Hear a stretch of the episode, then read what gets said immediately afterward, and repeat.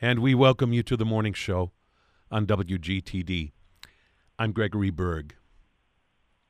I don't have to tell anybody listening to this interview, listening to this broadcast, that the last few days have been tremendously painful and traumatic and frightening uh, for the citizens of Kenosha and for communities uh, just lying beyond.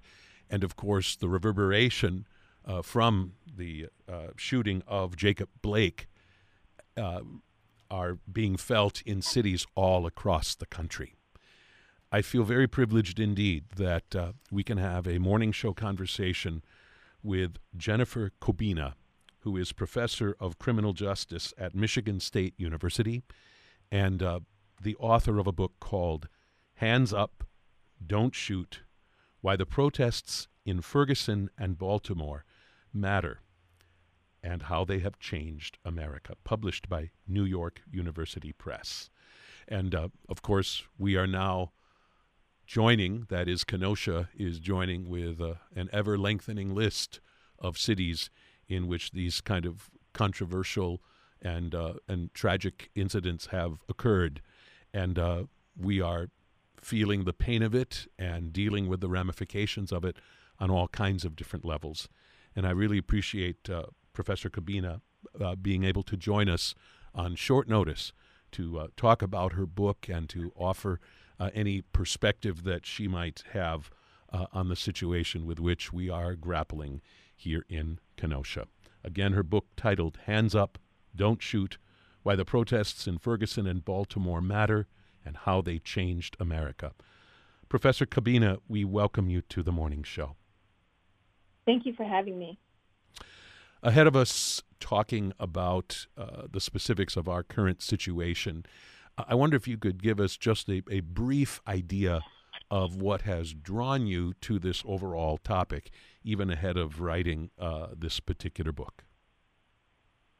You know, uh, much of my research uh, focuses on issues of um, uh, the criminal justice system and um, uh, the, the, systemic barriers that people face uh, within the criminal legal system. And race has always been a central component, whether we're looking at uh, policing, courts, or corrections. And so um, I've always been drawn to uh, the impact that race has on how um, uh, how individuals of color are treated within the system.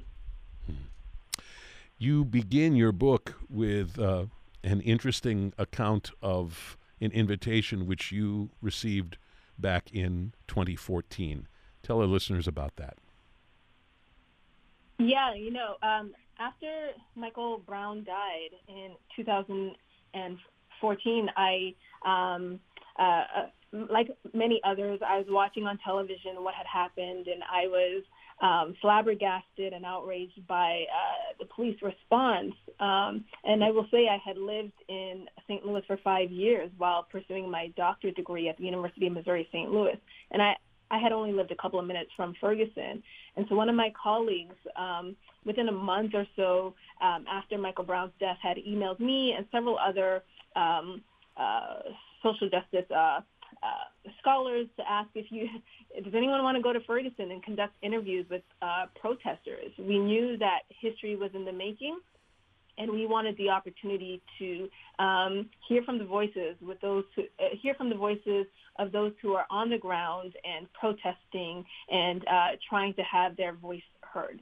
And so ultimately, uh, we ended up going and so two to three months after Michael Brown's death, I went to Ferguson and conducted 100 interviews with protesters and residents um, in the city of Ferguson. And, um, you know, uh, unfortunately, eight months after Freddie Gray had died, and um, I did something similar where uh, uh, three months after his death, I also went to uh, to Baltimore and conducted um, 92 interviews with activists. And I, really wanted to understand uh, people's experiences with the police and how these experiences shape their perceptions.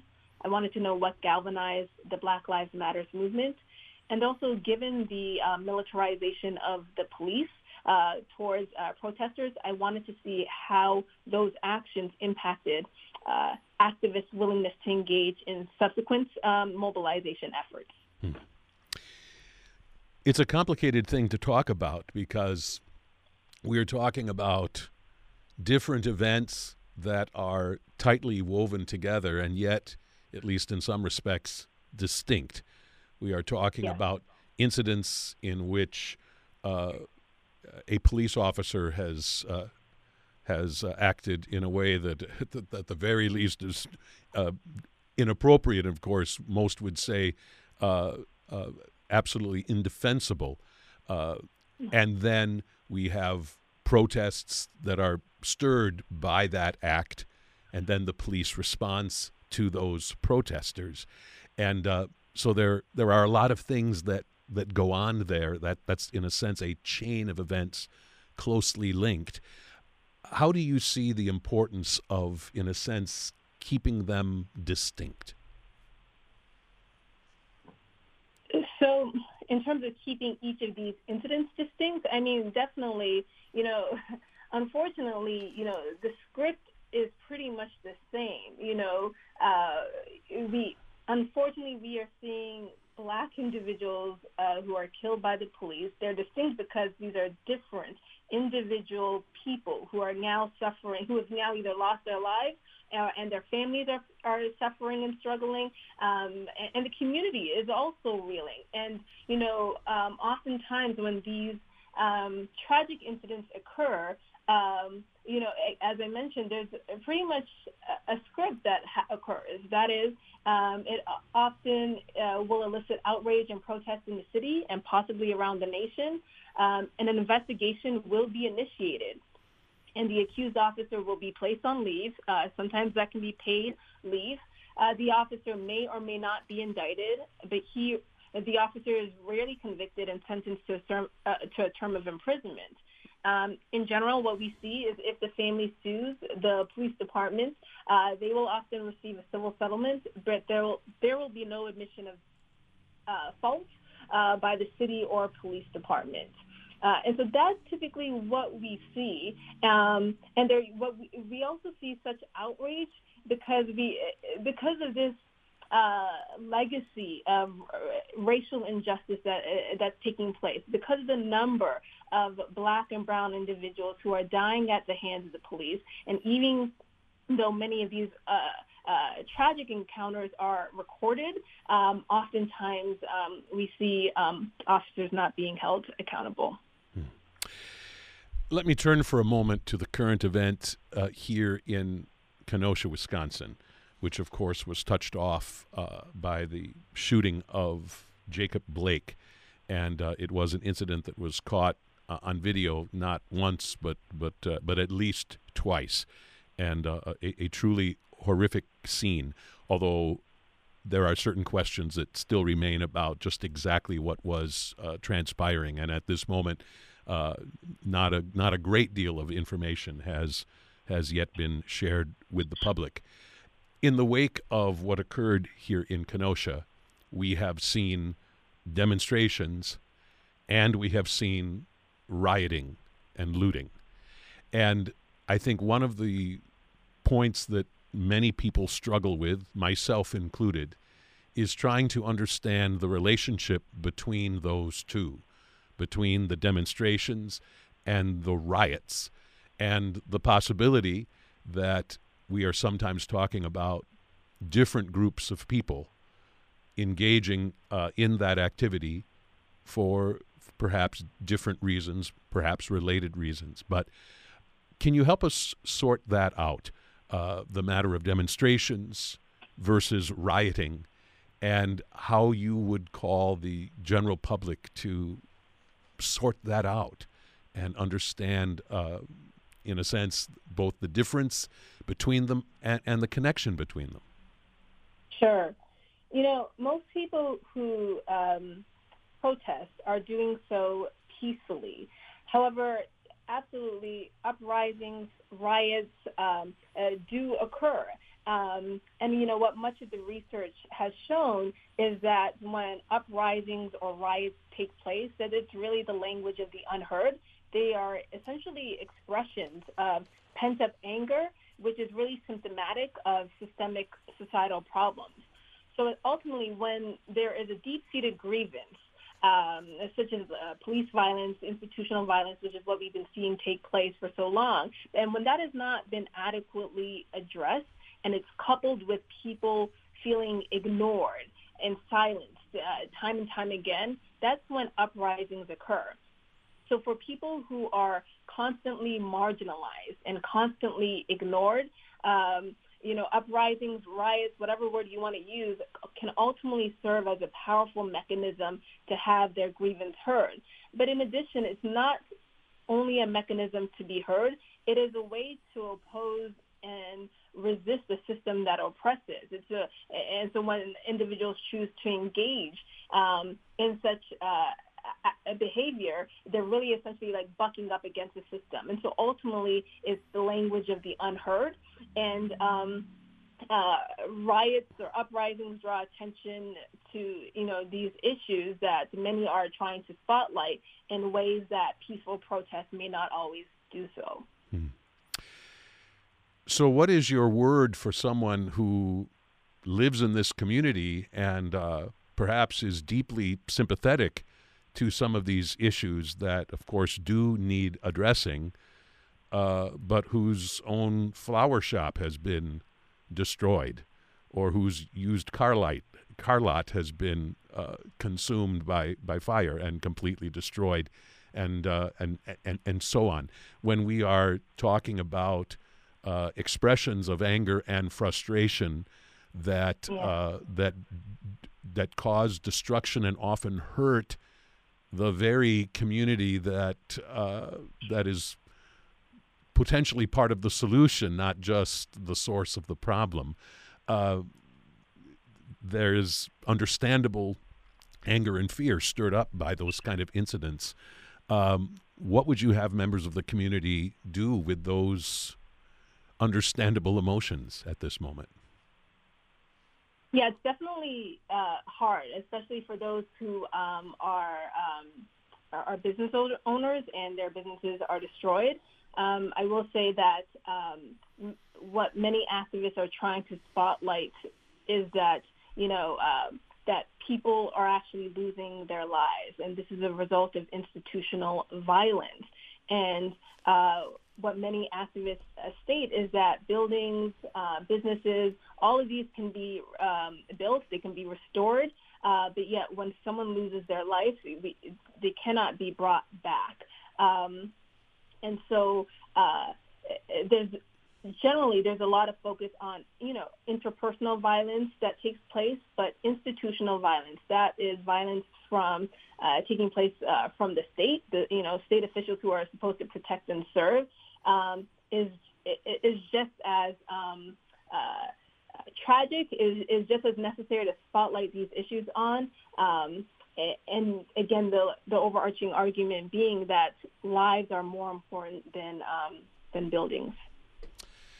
Uh, I think some people would argue that uh, if that is the purpose behind torching a building, or and in some cases destroying entire neighborhoods, that that is perhaps a, a means that is to some extent counterproductive.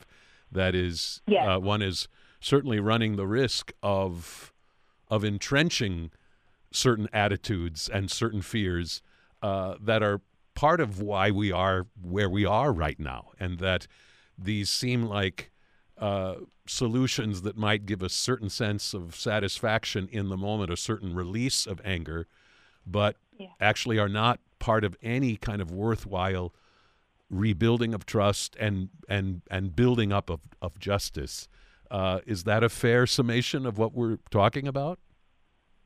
Yeah, certainly, you know, when these take place, it doesn't help to build trust. Not, absolutely, it doesn't. That does not help at all. Um, but I will say that um, in many of these um, uh, communities, um, they're already faced with these, a host of structural problems, from issues of high unemployment, high rates of poverty, uh, segregation, racial isolation, lack of resources, homelessness, right? So, so, all of these are structural problems taking place within uh, within these neighborhoods.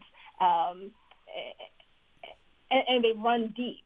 Um, and so uh, by the time you know when looting and rioting, when that takes place, and, and certainly I understand um, uh, the outrage when that takes place when people uh, uh, question why does that happen. Um, there are also these underlying structural problems uh, that have failed to be addressed for for decades.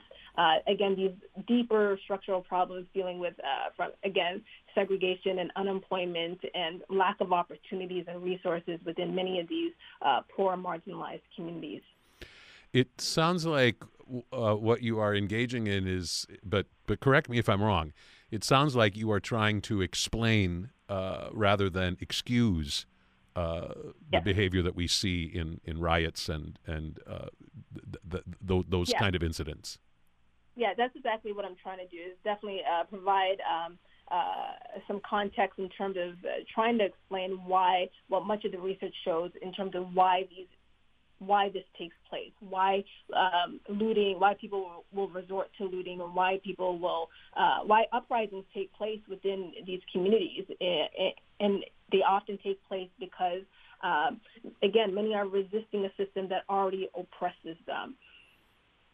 One of the difficult aspects of what has uh, maybe transpired in Kenosha uh, is the fact that uh, the the perception from the community is that uh, as these demonstrations have taken place, and for that matter, uh, the riots that have also ensued, uh, that because of exactly what you're talking about, the legacy of Ferguson and Baltimore and, and other places where demonstrators were treated in harsh fashion and perhaps in ways that uh, that, that they should not have been treated.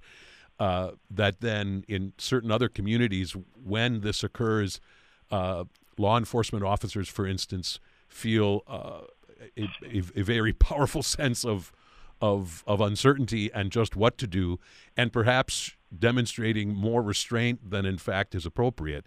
I mean, certainly for the person who owns the flower shop or the used car dealership, they would probably say that uh, that in, in our particular case that too much restraint was shown for too long a time, and uh, I, I, wonder if if if that is part of the legacy that we are are talking about, and if that complicates the way in which we look at all of this.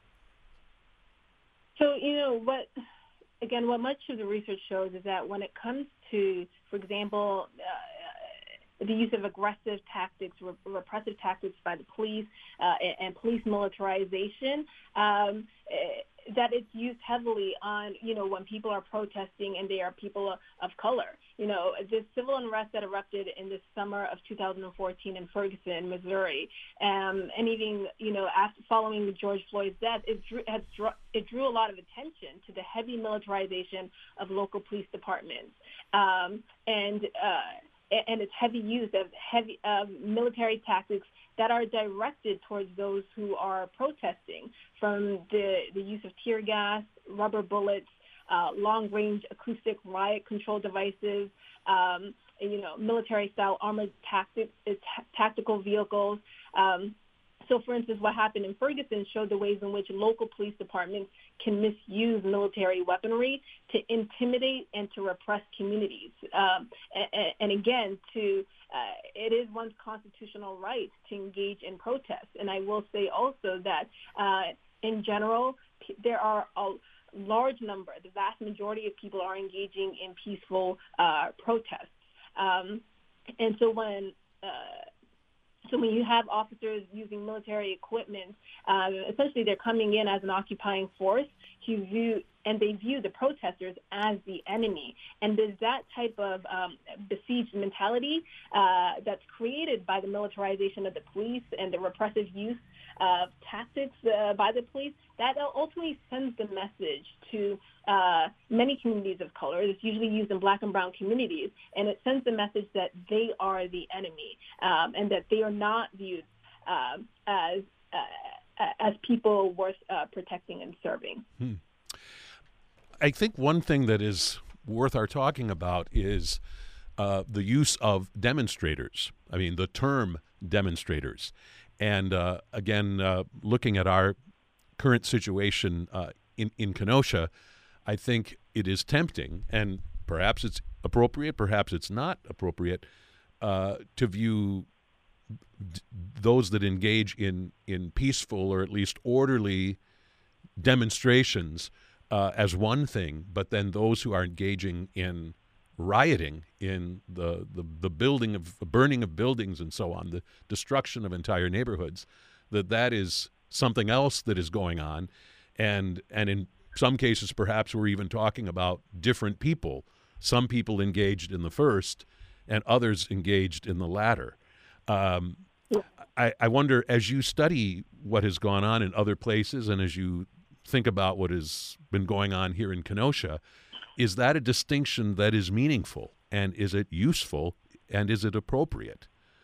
Or do we? It absolutely, yeah, no, it absolutely is uh, an appropriate um, distinction. And, uh, you know, we err when we use the two terms interchangeably uh, demonstrators or protesters and uh, quote unquote rioters.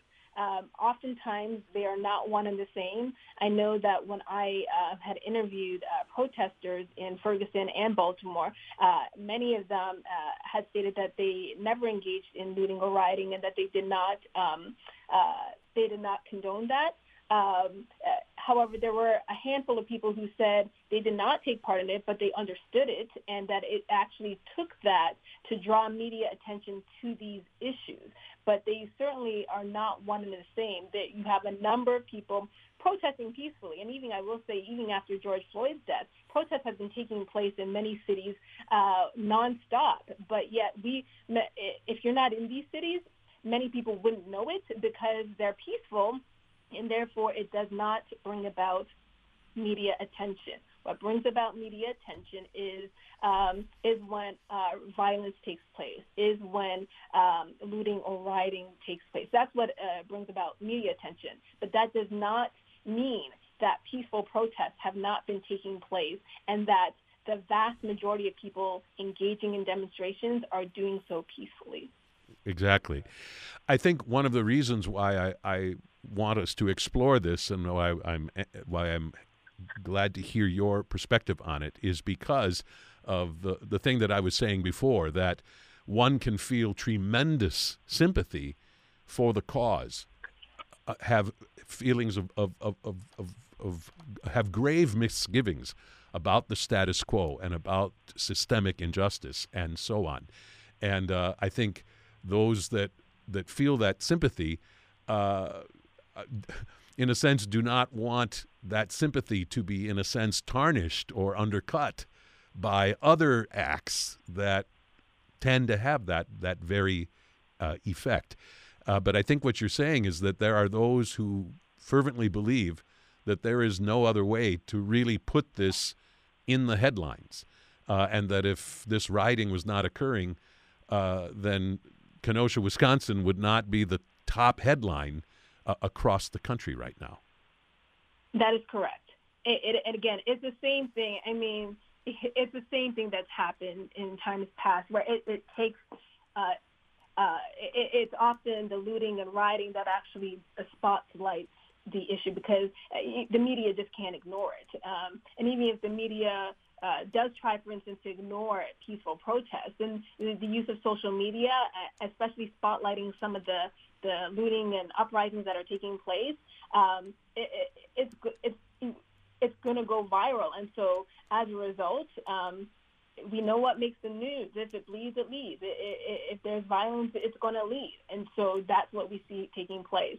But I will say again that the number of people who choose to to hit the streets and, and protest, they're they're doing so because um, they see a, a, grave injustice taking place, uh, and, that these are not isolated incidents. That these um, uh, uh, that, that these incidents continue to take place time and time again, and there actually there is real fear amongst uh, uh, black individuals that they can ultimately end up becoming um, uh, the recipient, the victim of institutional violence. That if that they or their family members, their loved ones, can ultimately become the victim of police violence and for doing nothing wrong, for just simply being, for simply doing some of the everyday things that any one of us should be able to do uh, by living in this country. And so there is fear that simply one's presence, because they are black, will evoke suspicion and fear from the police and could ultimately turn deadly. And they could become the next Michael Brown or Freddie Gray or, or Jacob Blake. Yes. Let me reintroduce and you. That is actually why. That's actually why so many people actually chose to protest. Like in, in my study, uh, two thirds of people who were protesting were doing so for the first time because they felt an obligation to do so, and they felt that failure to do so would mean more black people dying at the hands of the police. They wanted to see real concrete changes to policy and practices to put an end to police violence and systemic racism. And, and, and so uh, the reality is choosing not to protest, it was no longer an option it was no longer an option. People felt that they had a moral obligation to hit the streets and say enough is enough. We're speaking with Je- Jennifer uh, Cobbina, professor of criminal justice at Michigan State University and the author of a book called Hands Up, Don't Shoot Why the Protests in Ferguson and Baltimore Matter uh, and How They Have Changed America. So, from your many conversations with uh, demonstrators, first of all, I assume that you have spoken both to, let's call them peaceful demonstrators, I mean, who have engaged in what we really think of as demonstrations, versus those that have engaged in rioting and looting. Uh, I assume that you have talked to examples of both and that I mean sometimes we're talking about people who are who have engaged in in both kinds of activities, but um, when we are talking about demonstrators who end up in a sense crossing the line and engaging in this other activity beyond demonstrations, typically are there catalysts that that cause them to do so? Because of course, not all demonstrators do that. Some demonstrators remain squarely you know within the scope of demonstration uh, without resorting to uh, violence and destruction. What typically is what what drives certain demonstrators to this next level of activity?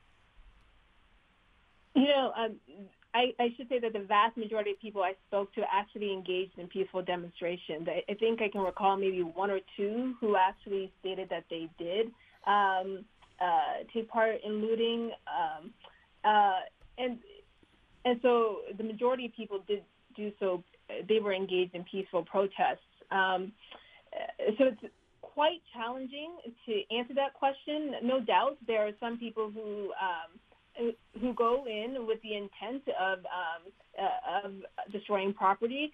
Um, but yet, at the same time, I spoke to many people who uh, many activists who actually talked about how they tried to hold the line uh, when people uh, when, when there were a number of demonstrators getting uh, really angry and upset, and they tried to make ensure that. Um, uh, that they were holding the line so that they wouldn't uh, be aggressively um, uh, harassed by police, or even for those I, I, can recall talking to a couple of people who uh, who saw people choosing to loot and, and riot, and and t- telling them that they shouldn't be doing that, that this is not this is not the way or not the answer. And so um, so again, I just want to highlight that. Um, again, those ter- terms not only should they not be used interchangeably, but there are a lot of um, demonstrators who are actively trying to stop uh, such actions from taking place.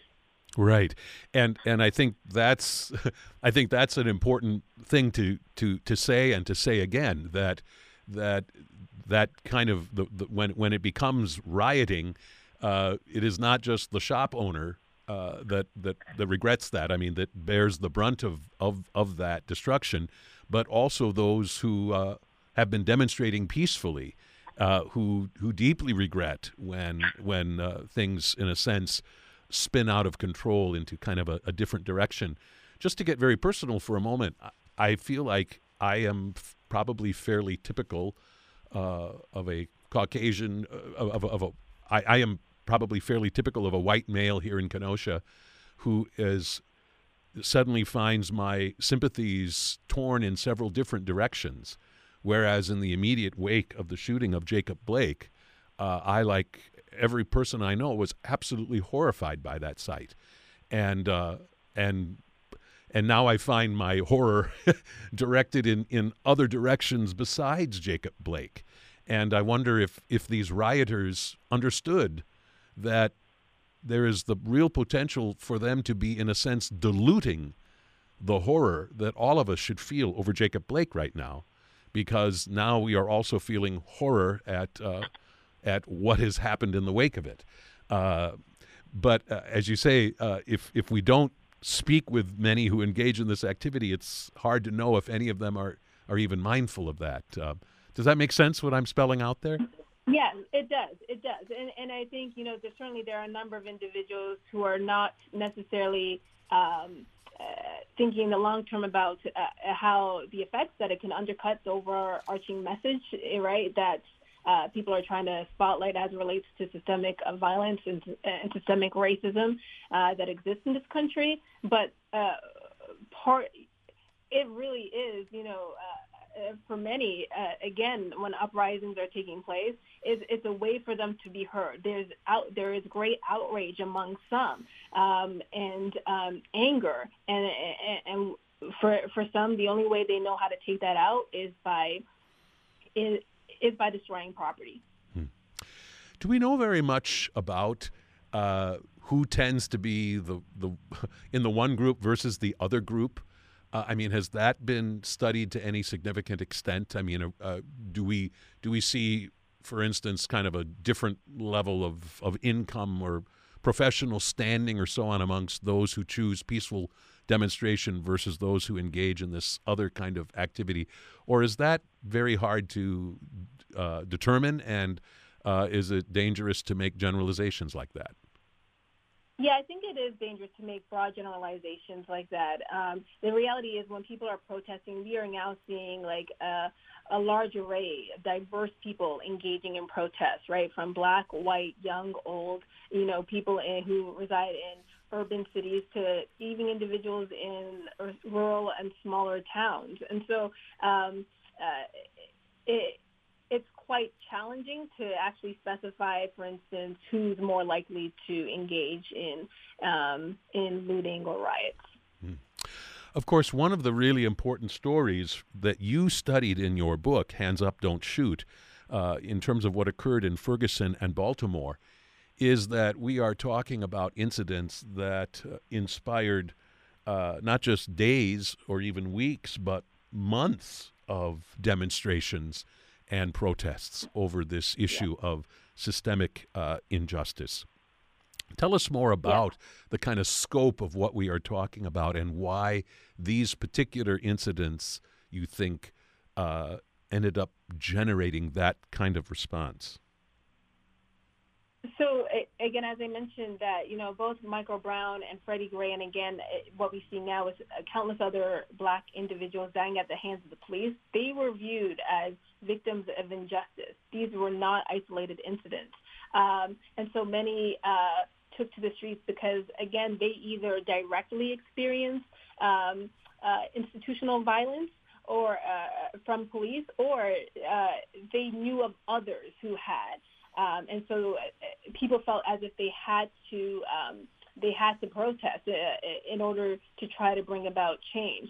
I will say that um, it's interesting because people are protesting police violence, yet um, what happened in Ferguson, what happened in Baltimore, and even you know what what's happening in, in many cities is we see even uh, aggressive police tactics being used on protesters. We see police violence uh, being used uh, on many uh, people who are peacefully protesting. And so what I have found in my book, Hands Up, Don't Shoot, is that those who protested on the front lines and who are much more vocal about uh, denouncing police brutality and who uh, ultimately they challenged the authority of law enforcement, they were also much more likely to experience and witness um, uh, repressive or aggressive police action. So, so for instance, many uh, were more likely to be have experienced being tear gassed, shot at with um, rubber bullets.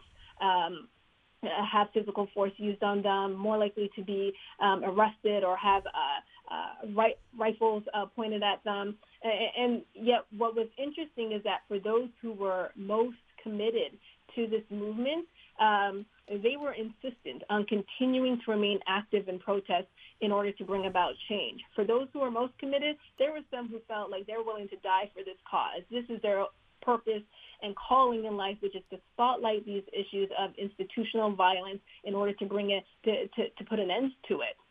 Mm-hmm. I will say, however, there were some um, who were who were deterred from engaging in subsequent uh, street protests because of the uh, aggressive and coercive ways that authorities police protests.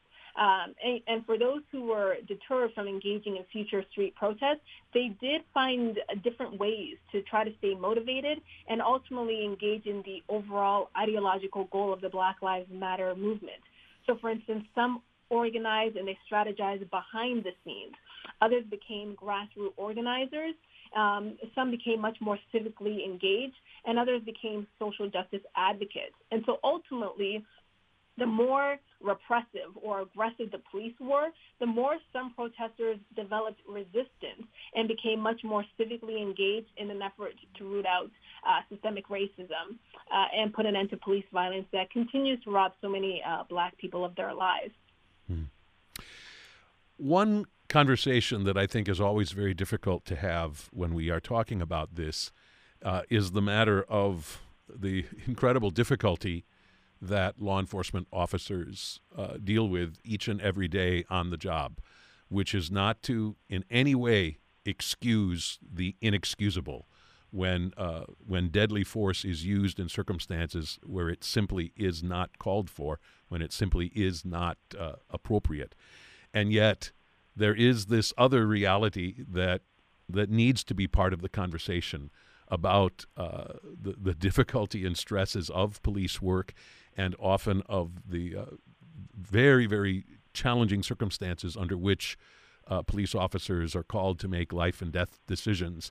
Um, what kind of engagement do you think is necessary with the law enforcement community in terms of of addressing this issue of of inappropriate police violence versus harboring a, a, a mutual understanding of of what policing is or should be all about? You know, I will certainly admit that police do not have an easy job, right? Uh, at this point, you know, in time, um, there is so much distrust between uh, communities of color and and the police, um, uh, and so right now there's a great deal of conversation being had about even the role of police. Um, you know, and the reality is that we depend on the police to solve. Um, pretty much every uh, every societal problem. We look to the police to solve issues of abuse and abandonment, homelessness, uh, domestic disputes, uh, school disruptions, unemployment, and a host of other uh, societal ills. And you know, uh, many officers will admit that they are uh, that we unfairly look to them to solve all of societal ills um, and that they will admit too that they're not well suited to deal, having to deal with uh, some issues, for instance, pertaining to drug overdose and mental health. And so that's why we see a lot of calls um, uh, to uh, uh, defund the police, and of course that word uh, can be defined several ways. In, in some ways, uh, in some um, some uh, when they say defund the police, they mean abolish the police department. Uh, others, when they say defund the police, they're talking about reducing um, uh, reducing uh, the amount of money that is uh, uh, placed towards law enforcement and instead reallocating those dollars to more human-centered services uh, that work to keep communities safe and, and help communities to thrive. So, for instance, we about $100 billion is spent each year on policing. $80 billion is spent on incarceration each year where uh, black individuals are disproportionately targeted. Uh, and so calls uh, to uh, defund the police is really about reallocating dollars to investing in, for instance, education, healthcare, housing, and employment opportunities. And so, for instance, the, the way that would look is that strategically it would be divesting um, uh, reducing, uh, divesting police, uh, divesting from having police officers in schools, and instead investing in having more teachers and counselors. It would mean divesting from criminalizing mental health and instead investing in uh, mental health and restorative services. It would mean divesting from military weapons used against civilians when they're protesting, um, and instead uh, investing in harm reduction programs. And so ultimately, I, I, to, in terms of moving forward, it becomes important to address the root cause of crime because crime is really symptomatic of much larger societal problems. And so in areas where we do see high rates of crime, we see high rates of unemployment and and, and underemployment. We see high rates of poverty and homelessness. We see poor quality schools and lack of resources. But yet at the same time, a lot of the research shows us what we need to do to prevent or to reduce crime. And that is if we want to reduce uh, uh, the number of juveniles who engage in, uh, in, in, delinquent behavior, we need to support families. Um, if we want to reduce uh, homelessness, then we need to provide affordable housing. If we want to reduce joblessness, we need to, of course, provide jobs. If we want to reduce poverty, we need to help people maintain an income. If we want to reduce drug overdose, we need to provide drug treatment. And so this is really about ameliorating the conditions that give rise to high levels of crime. And it really is inappropriate to expect police to address all of these societal problems. Mm. I want to be sure to give you a chance to talk about the subtitle of your book, uh, Why the Protests in Ferguson and Baltimore Matter and How They Changed America. Because we often hear that uh, here we are in 2020 and nothing has changed. And of course, I, I really think that is a, a gross uh, mischaracterization. But uh, that being said, we are not anywhere near where we want to be, and progress is, in some respects at least, uh, incredibly slow, and in some places, uh, perhaps progress is even reversed. Uh, but you see change in America in the wake of of Ferguson and Baltimore. What is the most important change that you have observed? Well, certainly, you know, the protests that took place in uh, Ferguson and Baltimore, it certainly uh, brought to forefront, you know, it brought to the forefront the issues of race and racism and policing, and it's also humanized the victims of police violence. Um, it's um, uh, it's increased conversations and debates regarding police violence amongst amongst academics, police unions, politicians, and the general public. Um, it's also resulted in civilian bystanders now using their cell phones to record police interactions with civilians. And it has impacted political conversations, um, you know, and it, it's one of the reasons, you know, um, again, the Black Lives Matters movement really began in um, in 2013 after uh, uh, after George Zimmerman was acquitted in the death of Trayvon Martin, who at the time was a 17-year-old uh, boy. And uh, since because of the strategizing and organizing and mobilizing of the Black Lives Matters movement, that's why we now see the biggest civil rights movement that this world has ever faced. Um, and so ultimately, we've actually even seen, um, you, you know, many cities now have taken steps to um, even, for instance, to reduce uh, uh, the police budget. We have seen, for instance, uh, uh, Minneapolis, Minnesota, they terminated their contract with the Minneapolis Police Department. Um, uh, we have seen other cities uh, following suit. Um, in Ferguson, we did see um, uh, many more uh, black officers within the police department. Uh, the, uh, the Ferguson City Council, the majority is now black, where before that was not the case um, uh, the St. Louis prosecutor, um, Robert McCulloch, he ultimately was ousted after serving seven uh, terms as county prosecutor, and he was uh, replaced by Wesley Bell, uh, an African American um, lawyer. Um, there has um, uh, been the rebuilding of the Ferguson Empowerment Center uh, within, within the city of Ferguson. We know also that the department uh, in both Ferguson and Baltimore, they entered into a federal consent decree with the Department of Justice. And so those are just some of the things that have been done. Uh, certainly so much more needs to be done, but those are some of just the concrete um, changes that have been done um, thus far. Um, but I would argue again, a lot more needs to be done if we if we really want to see uh, systemic change take place. We have one minute left. We are recording this on Wednesday, uh, August 26th. on uh, this coming Friday, you are headed to Washington, D.C. Explain what draws you to Washington, D.C. Yes, um, I will. So on Friday uh, there will be a march, a march on Washington, uh, which is um, it, it, commemor- it, commemorates the 57th anniversary of doc- uh, Dr. Martin Luther King's "I Have a Dream" speech, and um, you know thousands of people are supposed to be there, and um, I I'm going for personal reasons because I, I feel drawn to be there, but at the same time I also will be um, uh, interviewing uh, protesters and activists um, who take part in the march to uh, to understand what has what is driving them to the march, what they hope to see, what are their experience, and what are their thoughts in terms of moving forward. And so these interviews will take place virtually. And so it is my attempt to try to also continue to amplify the voice of those who are um, in the community and trying to bring about change. Jennifer Cobbina is professor of criminal justice at Michigan State University and author of Hands Up, Don't Shoot why the Protests in Ferguson and Baltimore Matter and How They Have Changed America, published by New York University Press. Jennifer Cobbina, I appreciate you making time for this conversation on the morning show. Thank you so much. Thank you for having me.